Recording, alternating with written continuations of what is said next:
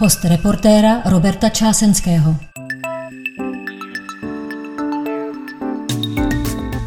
Dobrý den, mým dnešním hostem je sociolog a volební expert Jan Hercman. Pane Hercmane, vítejte v reportéru. Děkuji za pozvání, dobrý den. Eh, kdo je podle vás vítězem letošních krajských voleb a kdo může mít z výsledku největší radost? Zdá se, že obzvláště letos nemusí být odpověď na obě otázky stejná. Vítězem je nesporně hnutí ano, i když možná, že pan bývalý prezident Klaus by to nazval takovou nevýhrou, protože zdaleka není jisté, kolik z těch krajských vítězství se jim podaří proměnit v eh, hejtmanské mandáty. A největší radost, to je docela těžká otázka. Já bych si typnul, že je to ODS, která si otestovala různá, různé koalice a zjistila, že v těch koalicích dosahuje dobrých výsledků a vlastně se tím hodně připravila na parlamentní volby v příštím roce. A komu můžeme říci, že je naopak největším poražením těchto voleb? Komu by ty výsledky měly přidělat největší starosti? Tady se bez sporu jedná o levici, jak sociální demokracie, tak KSČM dosáhly poměrně špatných výsledků v celostátním měřítku i v těch jednotlivých krajích. E, asi mají méně e, krajských zastupitelů nebo v méně krajích zastupitele, než si přáli. E, musím říct, že to není velké překvapení, že skoro bych řekl, že v případě KSČM to dopadlo, jak se čekalo, a v případě ČSSD dokonce o trošku lépe, než se čekalo, protože v některých krajích ten výsledek není až tak špatný. Eh, k oběma těmhle stranám se ještě dostaneme, ale teď mi prosím řekněte, který výsledek vás osobně v krajských volbách nejvíce překvapil? Já mám dvě, dvě taková překvapení. Jedno je plošné a to jsou výsledky stanu, respektive tedy těch koalic, ve kterých byl stan. Trendy, které byly před těmi krajskými volbami, signalizovaly, že stan dopadne poměrně špatně a to se vůbec nenaplnilo. Naopak patří spolu s KDU ČSL k těm, kdo zřejmě těmi krajskými volbami spíše posílí.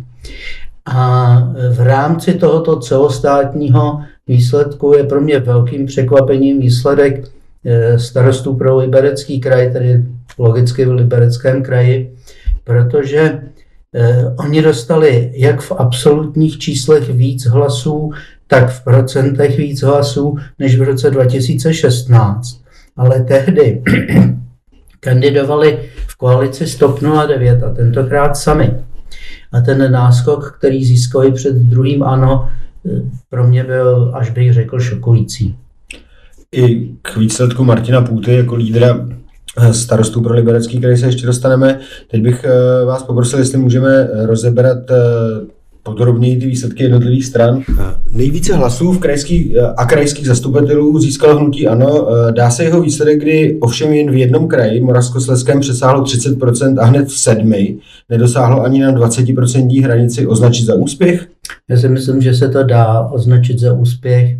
Eh, hnutí ANO je teď pod velkým společenským tlakem, eh, který souvisí s koronavirem No vůbec jsme si nemohli být jistí, jestli se dostane na tu celostátně 20% hranici. A to se splnilo. Ehm, tak já myslím, že hnutí ano může být za daných podmínek celkem spokojené. On to není úplně hnutí zaměřené na krajskou politiku, spíše se zaměřuje na tu politiku celostátní a vůbec bych nepodceňoval ten výsledek, který tady sice zdaleka není tak vysoký, jak vypadají preference pro celostátní volby, ale je to signál, že je pořád jasně nejsilnějším subjektem. Když jste zmiňoval ty preference, tak vlastně v těch celonárodních průzkumech má ano eh, pořád podporu minimálně 27%, eh, teď získalo necelých 22%. Dostávají velké strany v krajských volbách obvykle méně, než jsou jejich celostátní preference? Eh, dá se říct, že to tak bývá. Důvodem je to, že v těch celostátních volbách nekandidují různá menší krajská uskupení, zatímco tady odebírají hlasy. Když se podíváme třeba na Karlovarský kraj, pokud se nemýlím, skoro čtvrtinu hlasů tam získala různá krajská uskupení a ty parlamentní strany v tomto smyslu prostě část ztrácejí přirozeným způsobem. Předseda uh, vládního hnutí Andrej Babiš mluvil po sečtení hlasů o tom, jak ho výsledek těší. Okamžitě však následovala litanie stížností na to, kdo všechno za ten výsledek může. To nevypadá na úplně spokojeného vítěze. Už jste viděl někdy Andreje Babiše spokojeného? Uh, já ne, ale to moje starost to není. Eh, vy jste to trošku zmínil, eh, na ty letošní volby se můžeme podívat ještě jedním způsobem. V celkovém součtu získal ano prakticky stejně křesel eh, krajských zastupitelů, je to myslím z toho 78 proti 176 jako před čtyřmi roky, a to v době, kdy se vládě úplně nedaří souboj s druhou vlnou koronavirové pandemie a její lídr velmi často působí mírně řečeno trošku přepracovaným dojmem. Svědčí to o síle nějakého voličského jádra hnutí ano? Určitě ano. Já si myslím, že eh, k odpovědi na tuhle vaši otázku patří ještě zmínka o volební účasti. Eh, já sám jsem čekal a myslím, že jsem nebyl eh, úplně sám, že ta volební účast bude pod vlivem koronavirové krize spíše nižší, že část voličů se bude bát přijít a že to budou především voliči ANO a levice. A to se zřejmě nenaplnilo, volební účast je vyšší než v roce 2016, ten výsledek hnutí ano je tedy nepatrně lepší než tehdy, tak je vidět, že skutečně to, to tvrdé voličské jádro tohle hnutí má a bojovat s ním nebude pro nikoho vůbec snadné. Z jakých skupin voličů se ono jádro sestává? Ta největší část tohoto jádra jsou lidé v seniorském věku, tedy vlastně v mém věku. Eh, to ale neznamená to, že eh, vy se tady hlásíte k tomu, že jste voličem. Já se jako analytik veřejně nesmím hlásit k ničemu, ale nehlásím se k tomu skutečně. Eh, ale mezi seniory skutečně má to hnutí velkou podporu. V různých analýzách nám vychází, že pravděpodobně dokonce většinovou. To, to ještě pořád není to tvrdé jádro samozřejmě, ale to tvrdé jádro je tam také silné. Ale má taky poměrně hm, hodně voličů v tom starším středním věku. Sociologicky se používá obvykle ta kategorie 45 až 59 let. A zajímavé je, že zatímco levice má v tomhle věku spíše podporovatele bez z maturity, to znamená se základním vzděláním nebo vyučených, tak eh, hnutí ano spíše se středoškolským nebo dokonce vysokoškolským vzděláním. Takže rozhodně ten profil tvrdého jádra ano není takový, že to je nějaký sociální okraj společnosti, jenom lidé, kteří jsou závislí na státu a tak podobně.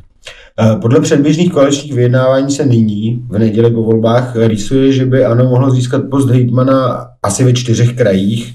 Eh, proč je podle vás koaliční potenciál eh, hnutí Andreje Babiše řekněme, omezený. Je to proto, že by voliči řady ostatních stran nepřekousnuli spolupráci svých zastupitelů právě s ANO? Já si nemyslím, že ten důvod je tak úplně ve voličských postojích. Myslím si, že to je spíš otázka postojů těch krajských reprezentací jednotlivých stran a hnutí. Ten odpor k Babišovcům je v řadě krajů poměrně silný a navíc je tady příležitost získat hejtmanské křeslo, ačkoliv jsme ho v uvozovkách řečeno nevyhráli. To znamená případ eh, třeba hm, Pardubického kraje, kde se seřadila koalice druhého, třetího, čtvrtého a pátého na pásce a bude mít vlastního hejtmana také vlastně eh, příležitostí získat posty na úkor toho, kdo vyhrál. Eh, vy už jste to zmiňoval na začátku, když jsme se bavili o těch největších poražených. Partneři vládní strany na celostátní úrovni v krajských volbách neuspěli a můžeme se nyní dohadovat o tom, zda to bylo větší vatrlo pro ČSSD nebo komunisty čem je příčina jejich ústupu ze slávy? Já si myslím, že větší Waterloo to bylo pro komunisty, ale to je věc názoru.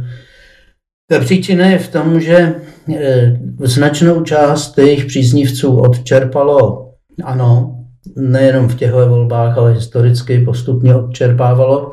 A druhý důvod spočívá v tom, že česká levice reprezentovaná těmito dvěma stranami neumí dostatečně efektivně řešit problémy těch skupin populace, které by mohly být jejich přirozenými voliči.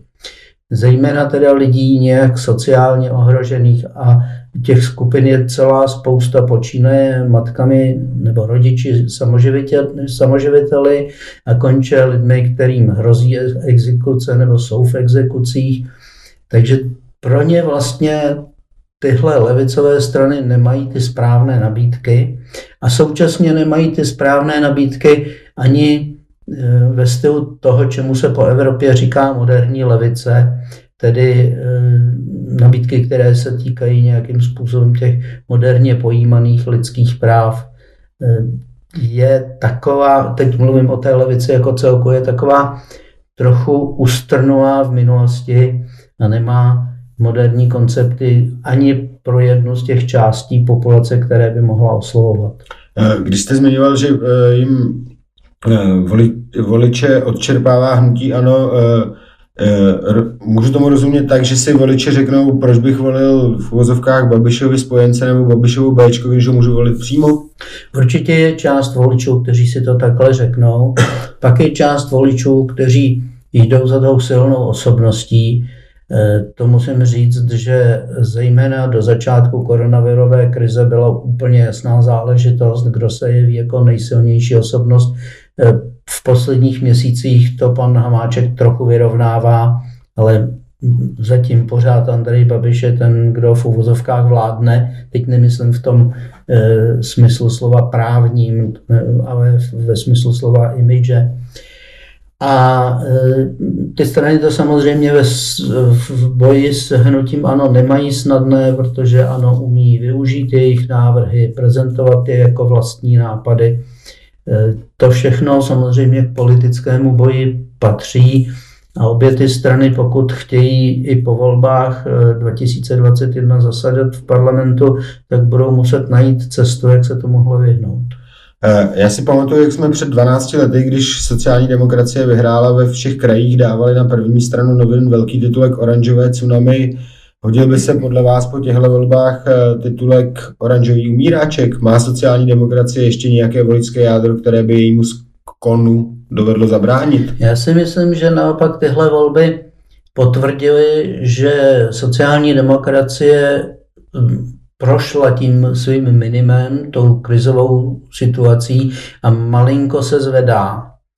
E, nebylo to úplně ve všech krajích, ale v některých krajích dosáhla relativně dobrých výsledků. Ty, ty výsledky jsou krajsky velmi nevyrovnané v případě sociální demokracie a určitá šance tam podle mého názoru je, takže o umíráčku bych určitě nemluvil.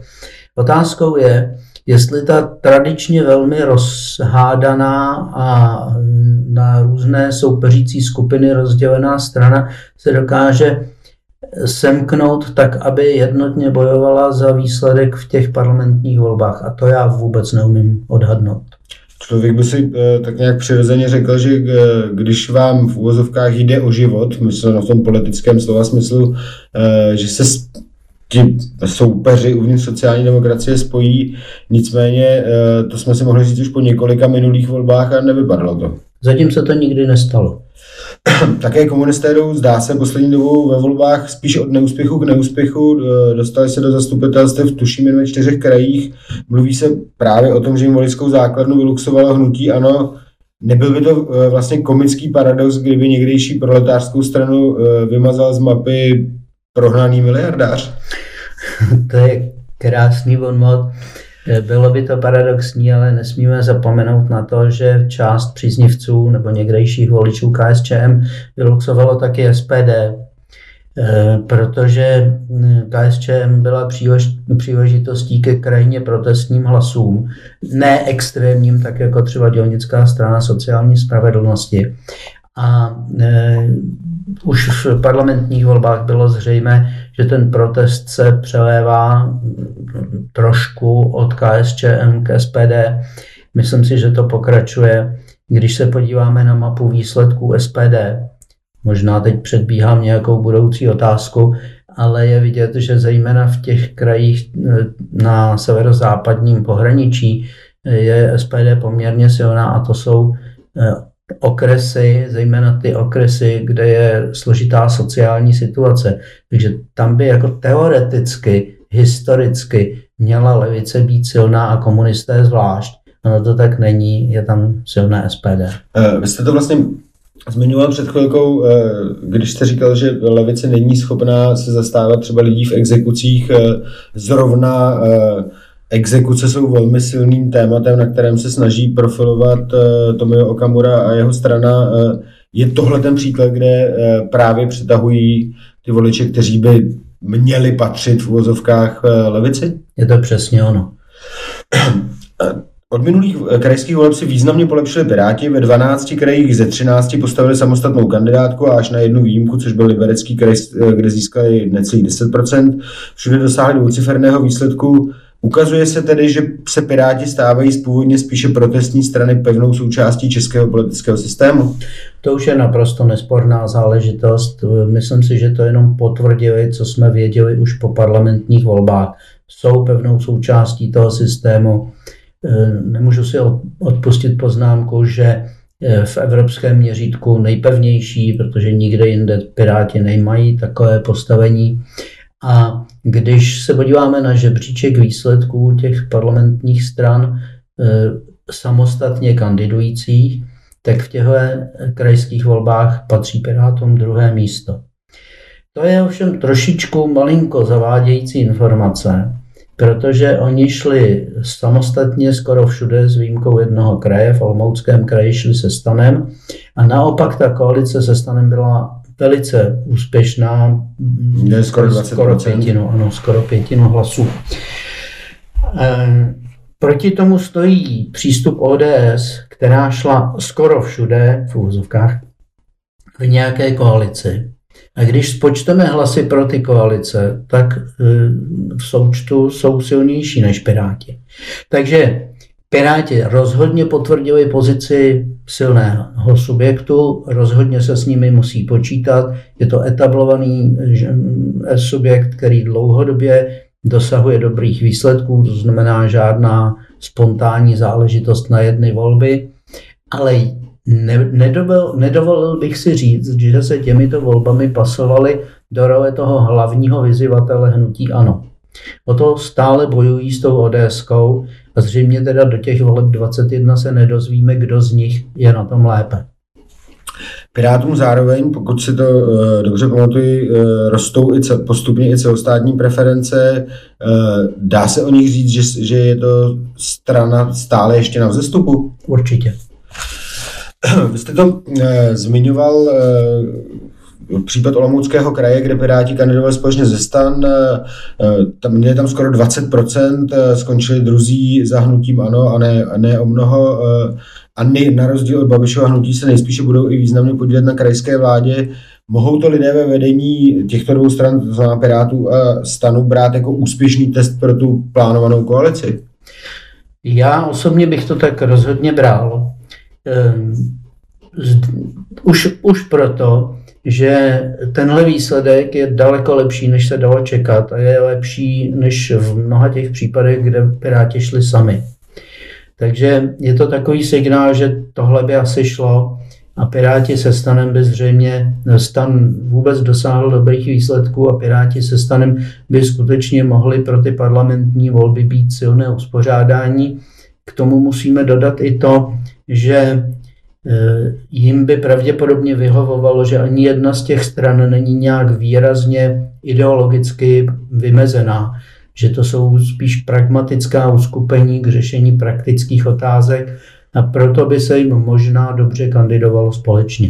Eh, dá se tedy říci, že eh, třeba zrovna tyhle dvě strany právě tím, že nejsou jako ideologicky příliš zřetelné, mají slušný potenciál přetáhnout eh, bývalé voliče jiných stran či přesvědčit dosavadní nevoliče? Asi část nevoličů přetáhnou. Já si myslím, že v těch volbách hm, přitáhnou, eh, že v těch volbách 2021 bude pravděpodobně ještě o něco vyšší účast, než byla v předchozích parlamentních volbách. A mají příležitost přitáhnout takové ty situační voliče, kteří nemají žádnou voličskou lojalitu a v jedny volby od druhých volí toho, kdo jim buď nejvíc vyhovuje, nebo dokonce nejméně vadí. A oni by nemuseli řadě lidí prostě vadit, je to trochu podobný profil, jako má to hnutí ANO, které není ideologicky vymezené a proto hned z počátku nabízelo přidejte se k nám bez ohledu na to, jaký máte světonázor. A teď vlastně tak trochu to nabízí, nebo může nabízet tohle uskupení Pirátů a stanu. V případě hnutí ano, ovšem asi po těch letech už trochu platí, že e, se vztah voličů e, k tomuhle hnutí velmi rovná vztahu voličů k jeho předsedovi.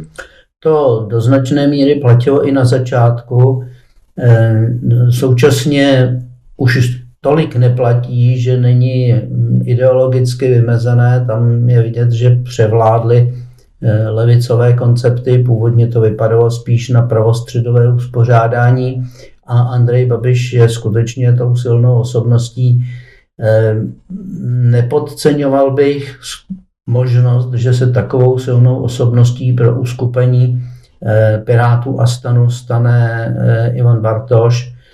Myslím si, že má takový potenciál přitahovat lidi na svoji osobu. Eh, vy jste to uh, už zmínil, když jste mluvil o největších překvapeních, teď jsme se k tomu dostali uh, tady v diskuzi o koalicích. Stan ve dvou krajích, Libereckém a Středočeském, volby vyhrál, ve třetím Hradeckém byl součástí vítězné koalice, byť tedy vedené lídrem z ODS. To je z pohledu téhle strany zřejmě historicky nejúspěšnější výsledek. Nakolik se dá ale hovořit o výsledku strany a do jaké míry je to výsledek jedinců, kteří stáli v čele těch kandidátek? To je dobrá otázka. E, myslím si, že se budeme ještě dlouho zabývat od, pokusem o odpověď na tuhle otázku. Tak já v tuhle chvíli řeknu jenom názor, který ještě zdaleka není opřený o analýzu dat. To samozřejmě nemáme za sebou v této chvíli. Já si myslím, že e, to, že stan pořád ještě není silným celostátním uskupením, že to je sbírka silných regionálních subjektů.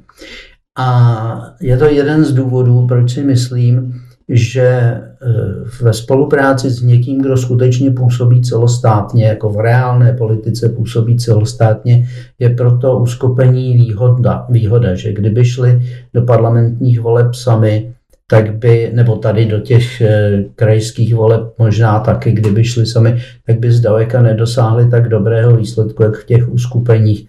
Výjimkou je Liberecký kraj, o tom si můžeme povídat zvlášť.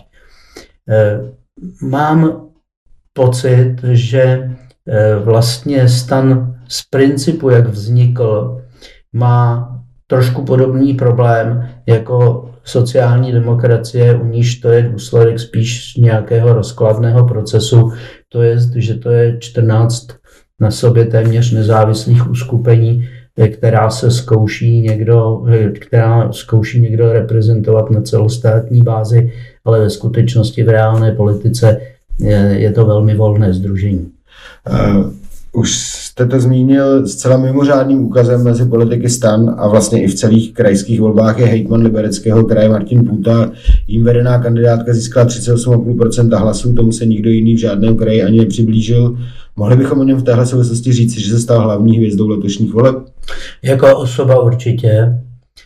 A e, samozřejmě mu pomohlo Eh, v jaké fáze, do jaké fáze se dostalo eh, proti němu vedené trestní řízení, ale nemůžeme to svádět jenom na to, jeho výsledky v tom libereckém kraji jsou prostě dobré, lidé to oceňují.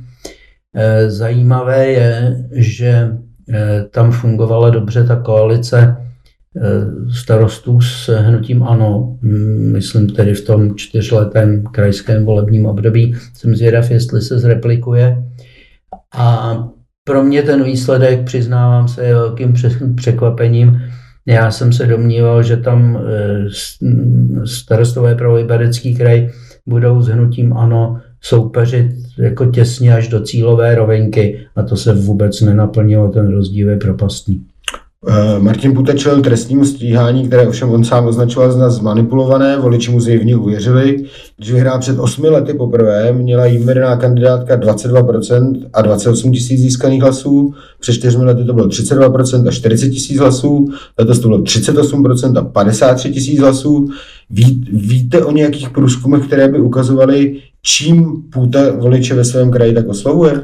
Nevím o žádných takových průzkumech. Možná je, má to hnutí samo pro sebe, ale e, myslím si, že o průzkumech nevím, myslím si, znova to ještě jednou zdůraznuju, že to je kombinace silné osobnosti a konzistentní krajské politiky. Eh, dalším z těch, řekněme, eh, radujících se subjektů po eh, letošních volbách je zřejmě ODS. Co by mělo straně Petra Fialy dávat důvody k optimismu, protože to, že tenhle ten docela nadějný výsledek zreplikuje i za rok v parlamentních volbách? Myslím si, že to nejdůležitější, co zjistila ODS, a tedy pan Fiala, je, že v koalicích to jde a že ten výsledek to skutečně přináší. Když eh, se podíváme na výsledky těch voleb ne tak, jak eh, je prezentuje Český statistický úřad, to je po jednotlivých kandidujících stranách, ale zhrneme eh, ty různé koalice, které vedly jednotlivé subjekty, tak ODS se dostává na druhé místo. A už to není tak, že mezi výsledkem ano je a, a druhým na pásce je propast, ale eh, ODS se v těch koalicích dostává asi na dvoutřetinovou úroveň výsledku hnutí ano. Takže myslím si, že můžou mít radost, že se ukázalo, že v těch koalicích to půjde a že by měli začít co nejdřív pracovat na tom, jaké ty koalice vytvoří. To samozřejmě nebude nic snadného. Jsou tam osobní ambice, jsou tam nějaké osobní animozity, jsou tam animozity mezi eh, elektoráty těch potenciálních partnerů. To všechno se bude muset nějak uhladit a překonat, ale myslím si, že eh, ta strana také může cítit, že by eventuálně reálně mohla eh, Andreje Babiše v roce 2021 vyzvat Eh, to, že to říká, to ještě neznamená, že si to reálně myslí, říká to už dlouho. Na rozdíl od Pirátů, které jsme zmiňovali, kde ty jejich výsledky se pohybovaly, řekněme, v rozmezí 10 až 14% odhledneme od té koalice v Olomouckém kraji, tak kandidátky se značkou ODS eh, měly významně, významně větší rozptyl výsledků od přibližně 8 eh, na Karlovarsku a v Libereckém kraji po téměř 20% pro samotnou ODS ve středních Čechách a 23% pro uh, kandidátku, kterou vedl uh, kandidát ODS v Královéhradeckém kraji. Uh, ukazuje se, že ODS je daleko víc závislá na tom, jak se kterému regionu daří. Ano, to není novinka. I v dobách, kdy byla ODS hegemonem české politické scény, tak ty výsledky třeba i v parlamentních volbách v jednotlivých krajích byly poměrně rozdílné. A ODS se typicky eh, dobře daří v těch krajích, které jsou na tom ekonomicky a tudíž i sociálně dobře. A eh, když se spojí s topkou, tak se tenhle efekt pravděpodobně ještě posílí.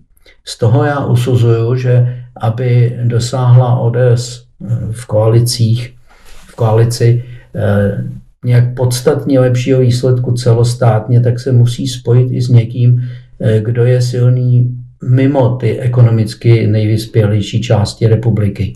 A já Jsou to lidovci? Nenacházím nikoho jiného než lidovce, protože asi tedy z SPD to nebude. O levici komunisty mluvili, eh, taky ne. Stan zdá se mi půjde spíše s těmi piráty, takže tady se nabízí vlastně trojkoalice, která by mohla v tom roce 2021 být poměrně dost úspěšná. Uh, když mluvíme o trojkoalici ODS, TOP 09, Lidovci, eh, nakolik se eh, ty jejich voličské skupiny doplňují? Mohou doufat, že společně získají alespoň součet toho, co by měli každý z nich samostatně? Doufat to mohou. A já se vrátím k tomu, co jsem říkal před chvilkou. Eh, bylo by potřeba překonat animozity jak mezi vedeními těch stran, tak mezi jejich elektoráty. To napětí mezi KDU, elektorátem KDU ČSL a TOP 09, které vzniklo vlastně tím, že TOP 09 při, přetáhla, no, Miroslav Kalousek přetáhl kus, kus eh, voličů KDU ČSL, tak to je známé a bude potřeba pracovat na tom, aby eh, ti lidé na to zapomněli nebo to tolerovali pod dojmem té nějaké vyšší myšlenky, vyššího cíle, lepšího výsledku v celých parlamentních volbách. Podporováno to bude odkazy na efekt Dontova systému, protože i kdyby eh, ty strany v součtu nezískaly tolik hlasů, jako eh, by byl součet jejich eh, hlasů při samostatném působení, tak spolehlivě získají díky Dontově výpočetní metodě více mandátů. A to je velký argument. Vy jste zmiňoval tu animositu mezi voliči lidovců a TOP 09 ale podobná animozita eh, podle mého soudu může být možná i mezi voliči eh, lidovců a ODS, nebo TOP 09 a ODS. Eh, tam se to velmi často, velmi často liší třeba v názorech na Evropskou unii a podobně. Jakým způsobem mohou, řekněme, že se dohodnou ti lídři těch stran, včera se ostatně někde byla vidět fotka, jak spolu sedí na pivu, všichni tři, jakým způsobem to mohou voličům vysvětlit, že, že teď je čas na to zapomenout, co jsme si, to jsme si? Já nevím. Já nejsem ten, kdo umí designovat volební kampaně. Eh, na to jsou jiní specialisté a si myslím, že už na tom chytré mozky pracují možná už nějakou dobu, nejenom teď po těch krajských volbách. Eh, určitě velkým argumentem může být ten společný nepřítel. Společný nepřítel je vždycky silná zbraň. Takže, a tím společným nepřítelem bude současný premiér. Andrej Babiš samozřejmě a potažmo teda celé hnutí, ano. Takže to může elektoráty spojit i proto, že ten obecně e, v České republice ten motiv negativní volby volím nějak, protože něco nechci, ne protože něco chci, tak ten je silný a vůči Andreji Babišovi může být i emotivně podložený. Um, on někdy dokonce svým vystoupením takové si to tak trošku říká. Chcete-li, tak si o to říká. A to by mohlo samozřejmě takové uskupení stmelovat. Na druhé straně, aby jsme tady nepohřbívali hnutí ano, tomu jako Pořád nic nesměřuje. A eh, porazit ho v těch parlamentních volbách bude stát extrémní úsilí. Já osobně si myslím, že šance na toho porazit skutečně jako numericky, dostat ho na druhé místo, je nesplnitelný úkol. Samozřejmě pokud se nestane něco zcela nepředvídaného, koronavirová katastrofa nebo něco osobního kolem Andreje Babiše, tak to si myslím, že by bylo velmi obtížné. Ale za pravděpodobnější hrozbu pro hnutí ano, považuji skutečnost, že se může vytvořit situace, v které půjde toho volebního vítěze obejít, tak jako se to daří v řadě krajských uh, uskupení, kde teda sice ano vyhrálo, ale nebude mít hejtmana.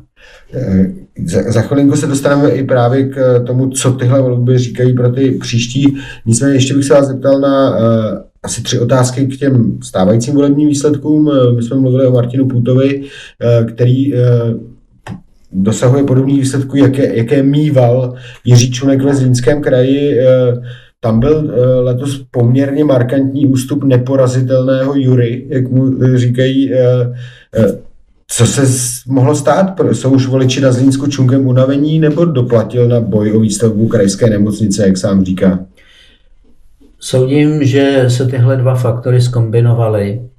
Jiří Čunek už eh, v kampani k těmhle volbám nepřinášel nic zvlášť nového, nějaké silné impulzy tam nebyly. A samozřejmě ta krajská nemocnice je velké téma. Hnutí ano, relativně krátce před volbami se postavilo do pozice kritiky eh, toho projektu výstavby úplně nové nemocnice. Myslím si, že to byl ten faktor, který nakonec rozhodl, že ano, byť ne s velkým náskokem, tom kraji vyhrálo. To byly nějaké desetiny procent, eh, o které předběhly vlastně eh, tak. lidovce vedené Jiřím Čunkem. Krajské volby se na první pohled příliš nevydařily ani nové straně e, Trikolora Václava Klauze mladšího. Do zastupitelstva pronikly právě jen na zmiňovaném Zlínsku a to zřejmě jen díky spojení se stranou tamního oblíbence miliardáře a senátora Ivo Valenty. E, ta strana je ale pořád v začátcích svého působení má podle vašeho odhadu potenciál pro to, aby vyrostla ve skutečně alespoň 5% stranu? Eh, když ta strana vznikla, čekal jsem její rychlejší vzestup, než k čemu došlo. Eh, nakonec ten vzestup je opravdu pomalý, ale podle mého názoru její výsledek v těch eh, krajských volbách je poměrně významným signálem, že se s ní musí počítat. A myslím si, že si to uvědomí řada lidí, kteří to tak do těch krajských voleb neviděli. Takže on to není velký výsledek numericky, ale je to velký výsledek imidžově. Ta strana si prostě potvrdila svoji relevanci pro ten systém a má sice pravda zastupitele jenom v jednom kraji. A většinou míváte kolem 3%. Je to tak, pohybuje se to kolem 3%. Je otázka, jestli třeba i do těch parlamentních voleb potom nepůjde v koalici se soukromníky. Já si myslím, že se s ní pro ty příští parlamentní volby počítat musí a vůbec by mě nepřekvapilo, kdyby poslance získala. Těsně před letošními volbami ohlásil vstup do politiky i dosavadní lídr hnutí Milion chvilek pro demokracii Mikuláš Minář. Eh, říká, že chce vybudovat nový politický subjekt, který osloví eh, voliče, které nedokáže oslovit eh, dnešní opozice. Je tam z vašeho pohledu nějaký prostor, který by mohl pro sebe získat a komu by ty voliče případně přetahoval? Já jsem pečlivě četl několik rozhovorů, které poskytl eh, pan Minář médiím. Eh, zdá se mi, že směřuje k vytvoření nějakého subjektu, kterému se eh, v té politologické hantýrce říká catch-all, že by chtěl získat jak příznivce současných pravostředových stran, tak některé voliče ano, přitáhnout nevoliče a tak dále. Je to velmi ambiciozní přístup a e, upřímně řečeno, já mu mnoho šancí nedávám, protože nemám zatím pocit, že by do toho politického prostoru jako politický subjekt, ne jako hnutí z vnějšku kontrolující politiku, vnášel něco zásadně nového. E, vydává se stejnou cestou, jako se předtím vydala spousta subjektů, které skončily ve volbách kolem těch 2%, rozumní a podobné projekty. A není to vůbec jednoduchá pozice. E, kromě toho je tam objektivně ten problém, že dál rozdrobí tu opoziční scénu. Myslím si, že by bylo lepší, kdyby se domluvil s některým subjektem, že za něj bude kandidovat. A, a v takovém případě myslíte, že by mohl uh, vlastně být jako plusovým faktorem, to si myslím, že by mohl, pokud hlasy. by to byl některý z těch pravostředových subjektů, nebo kdyby vznikla eh, ta koalice, o které jsme tady už mluvili, to znamená ODS, TOP 09 a KDU ČSL, a měl nějaké významné místo na třeba pražské kandidátce, tak tohoto uskupení. Chápu, že asi by nebyl jeho lídrem, i když proč ne, tak eh, to si myslím, že ten osobní vklad by tam byl, ale o potenciálu pro nově vzniklý subjekt si dovolím dost silně pochybovat. Mohl by být stejně úspěšný, i kdyby eh, se domluvil, řekněme, s tím druhým rýsujícím se opozičním blokem Pirátů a Stanu? Ano, je to stejné. Eh, co výsledky těch právě skončených krajských voleb naznačují směrem k parlamentním volbám v příštím roce? Eh, dá se říci, že hnutí ano může počítat se zhruba čtvrtinou voličů bez ohledu na to, jak úspěšně či bídně si zrovna v čele vlády vede? Ne, to určitě ne. Eh, kdyby přišla nějaká hluboká ekonomická krize, kdyby přišla nějaká hluboká zdravotní krize, třeba způsobená tím koronavirem, nebo kdyby to hnutí udělalo nějaké extrémní politické chyby, tak by e, podíl jeho příznivců mohl klesnout pod tu hranici čtvrtiny zúčastněných voličů. Na druhé straně ale nelze přehlédnout, že jsou situace, za kterých může vyletět na, nad 30% Když začala ta koronavirová krize, tak medián všech volebních modelů byl přibližně 34% pro hnutí ano. Sice jenom krátkodobě, ale byl to absolutní extrém, absolutní rekord za, za celou dobu jeho existence. A my nemůžeme vyloučit, že se před těmi volbami stane něco, co posílí pozici hnutí ano. Takže ten rozptyl tam je velký a bude strašně moc záležet na tom, jak, co bude to hnutí předvádět a jakým způsobem dokáže oslovovat lidi řešit, nabídkou řešení jejich reálných problémů. To znamená, že eh, v tom, na tom jaře, eh, které jste zmiňoval, měli lidé pocit, že eh, vlastně tu koronavirovou krizi země zvládá a že je to díky vládě ano. vedené hnutím ano. Vedené Andrejem Babišem. Tady to skutečně musíme říct personifikovaně. Uh, už, jste, už jsme se toho taky malinko dotkli, ale e, zeptám se napřímo, může se Andrej Babiš, nebo má se Andrej Babiš e, trochu obávat osudu Jiřího Paroubka, který sice v roce 2010 volby vyhrál, ale nenašel dostatečně silné spojence? Ta hrozba určitě existuje. Aby se jí hnutí ano vyhnulo, tak by potřebovalo se dostat podstatně nad 30% v tom výsledku volebním, anebo Eh, dosáhnout takové situace, že bude kandidovat mnoho subjektů a některé neuspějí. To znamená, že hodně hlasů propadne a, a oni při přepočtu dostanou eh, vlastně o to více mandátů. Je to přesně tak. Když proti němu budou kandidovat silná uskupení, jakože teď v tuto chvíli se nám tady jeví ta dvě, která by mohla vzniknout, tak to je pro hnutí ano nepříznivá situace a směřuje to k tomu, že by eventuálně mohlo být vyšachováno. Ehm, my ale teďka děláme opravdu účet bezhostinského, protože my nevíme, kterým směrem se to hnutí ano vydá ve své reálné politice, co bude podporovat, eh, jaké problémy bude ta vláda řešit, s jakými návrhy zákonů přijde třeba i eh, s možností jejich eh, projednávání ve stavu legislativní nouze a tak podobně. Teď to vypadá, že řadu věcí nestihne projednat, ale možná, že je stihne projednat. Opravdu ten rok bude plný velkého reálného politického boje, nikoli v kampaňovém smyslu slova, jako co, co ty strany říkají a jak se prezentují v médiích, ale v tom, co budou dělat při řízení státu. A na tom ten výsledek extrémně závisí.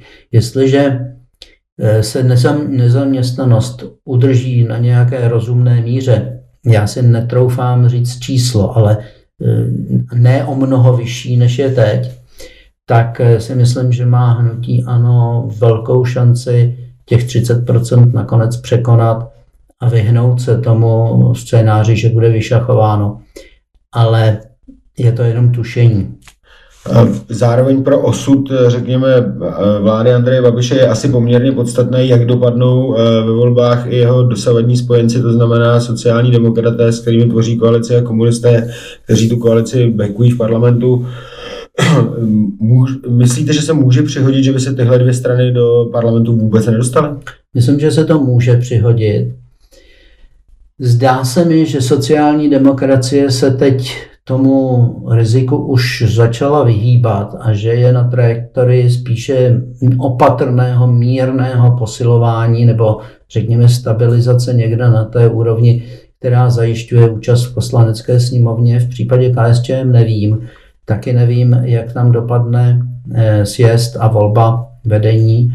Na tom bude hodně poměrně záležet, ale nepodceňoval bych ani tu možnost, že hnutí ano nabídne nějaké lukrativní posty jiným politickým subjektům, třeba i ODSC, eh, protože neočekávám, že by ta společná kandidatura ve volbách vedla k tomu, že v poslanecké sněmovně vzniknou jednotné poslanecké kluby že tedy dejme tomu ta koalice Pirátů a stan bude mít jeden poslanecký klub. Že Jednoho takto... lídra a společné e, zájmy, řekněme, tak, v tom vyjednávání. A to též platí o té trojici, jestli se domluví celá ta trojice ODS, TOP 09, KDU, ČSL, takže pravděpodobně vzniknou ty jednotlivé kluby a hnutí ano může oslovit ty jednotlivé kluby nějakou nabídkou, která je pro ně zajímavá.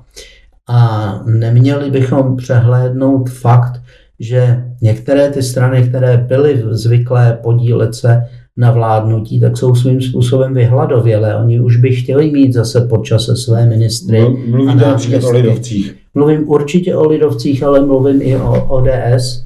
To je skutečně jako dlouhá doba od roku 2013, kdy se nemohli tímto způsobem podílet. A že bych um, uměl úplně vyloučit, že některé ty subjekty kývnou na to jít do koalice s hnutím ano, je, ano, dobře to říkám, s hnutím ano, to si netroufám to vyloučit. A, a to přesto, že, jak jste říkal, eh, by vlastně eh, to, to společné spojenství proti nepříteli v podobě Andreje Babiše mělo být tím prvkem, který bude vlastně tu koalici tmelit. No, no, ale do voleb půjdeme s tím, že ho chceme porazit. Po volbách to je jeden ze scénářů. Možná, že nastane to, že ho někdo porazí.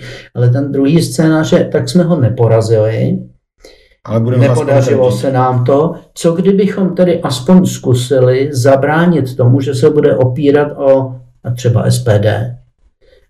Tak se obětujeme a do té vlády vstoupíme. Nebyl to náhodou přístup sociální demokracie v roce 2017? A, a nedoplácí na něj ovšem sociální demokracie teď zrovna? Není to tak, že eh, ten, kdo eh, v uvozovkách eh, vleze s Andrejem Babišem do chomoutu, tak potom v těch dalších volbách asi neskončí úplně dobře? No, jeden případ těžko generalizovat, protože ty subjekty si mohou říct, no, to byli sociální demokrati, oni to neumějí.